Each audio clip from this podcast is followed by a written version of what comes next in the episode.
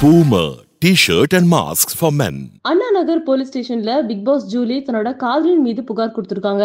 ஆமாங்க கல்யாணம் செஞ்சுக்க போறேன் அப்படின்னு சொல்லிட்டு பல்சர் பைக் தங்க நகை இது எல்லாத்தையும் வாங்கிட்டு இப்போ திருமணம் செஞ்சுக்க மாட்டேங்கிறாங்க மோசடி பண்ணிட்டாங்க அப்படின்னு சொல்லிட்டு அண்ணா நகர் போலீஸ் ஸ்டேஷன்ல பிக் பாஸ் ஜூலி புகார் கொடுத்திருக்காங்க. பிக் பாஸ் நிகழ்ச்சி மூலமா மக்கள் மத்தியில பரீட்சைவானவங்க தான் ஜூலி. அவங்களை டெஃபினட்டா எல்லாத்துக்குமே தெரியும். அதுக்கப்புறம் வந்து பாத்தீங்கன்னா பேக் டு பேக் நிறைய நிகழ்ச்சிஸ் இப்போ ஒரு சில படங்களும் பண்ணிட்டு இருக்காங்க.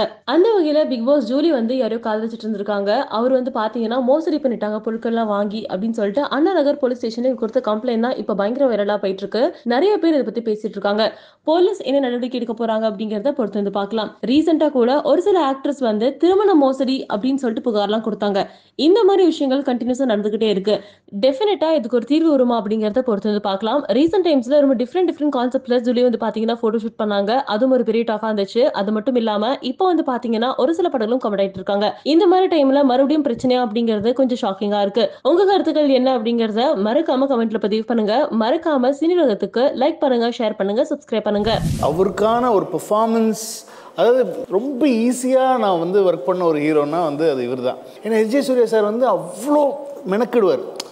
அவர் அவர் நடிக்கணும்னா அவ்வளோ அவருக்கு டைலாக் ஒரு வாட்டி செக் பண்ணுவோம் இது பண்ணுவோம் அது பண்ணுவார் பயங்கரமாக இருக்கும். ஆனால் இவர் அப்படி கிடையாது.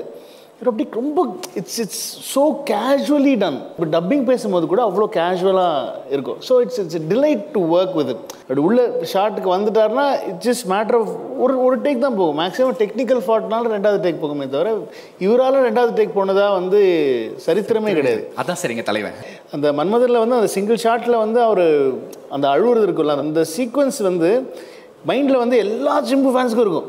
அது எனக்கும் இருக்குது தேட்டரில் பார்த்துட்டு எனக்கு ஆட்டோமேட்டிக்காக அதில் நமக்கு ஐயோ கண்ணில் தண்ணி வந்துச்சு. ஸோ இந்த மொமெண்ட்டை நான் எப்படியாவது திரும்ப பண்ணேன் இவரை வச்சு அப்படின்னு சொல்லி வச்சு உண்மையிலே சொல்லணும்னா இவர்கிட்ட நான் ஃபுல் படம் நரேஷன் பண்ணி வீட்டில் உட்காந்து கதை சொல்கிறேன் கதை சொல்லி முடித்த உடனே வந்து இம்மீடியட்டாக நெக்ஸ்ட் ஒரு நாட் ஒரு டூ மினிட்ஸ் இருக்கும். பேசி முடிச்சு கதை சூப்பர் சார் செம்ம உள்ள பேசிட்டு அந்த சீன் இருக்கே சேர் சீன் அப்படின்னு சொல்லி ஆரம்பிச்சு he started performing that whole scene என்று இப்படி இருக்குன்னு சார் அப்படின்னு சொல்லி பெர்ஃபார்ம் பண்ணார். அப்போ பெர்ஃபார்ம் பண்ணும்போது கூட அப்படி வந்து தண்ணி. பொதுவாக எப்போவுமே ஒரு விஷயம் வந்து இல்லை நம்ம சொல்லும்போது அந்த நேரத்தில் வந்து எல்லாருக்குமே அது ஒரு காமெடியாவோ இல்லை வந்து ஒரு விவாத பொருளாவோ தான் இருக்கும்.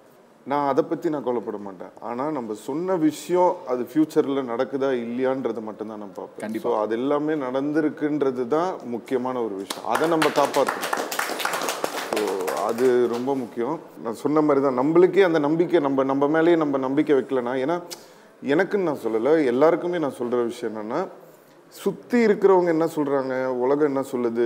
ஒருத்தர் நம்மளை பற்றி என்ன கமெண்ட் பண்ணுறாங்க என்ன நினைக்கிறாங்கன்றதெல்லாம் முக்கியம் இல்லை. நம்ம என்ன நினைக்கிறோம் நம்மளை பற்றி கண்டிப்பா. நம்ம அந்த நம்பிக்கையோட இருக்கோமான்றது தான் என்றைக்குமே முக்கியம். ஸோ அதை நம்ம பிடிச்சிக்கிட்டோம்னா அது நம்மளை கூட்டிகிட்டு போயிட்டே இருக்கும். அவ்வளோதான் ஆக்சுவலாக என்ன நடந்ததுன்னா ஏகான் அவர் இங்கே சென்னைக்கு வர வச்சோம். ஃபஸ்ட்டு ரெக்கார்ட் பண்ண முடியல வாய்ஸ் அதுக்கப்புறம் இங்கே சென்னைக்கு வந்தார். ரெக்கார்ட் பண்ணிட்டோம்.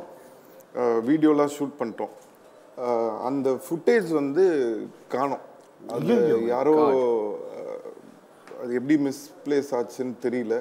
பட் குட் நியூஸ் என்ன அப்படின்னு சொன்னால் பை காட்ஸ் கிரேஸ் ஒரு லாஸ்ட் டூ மந்த்ஸ் த்ரீ மந்த்ஸ்க்கு முன்னாடி தான் அந்த ஃபுட்டேஜ் திருப்பி கைக்கு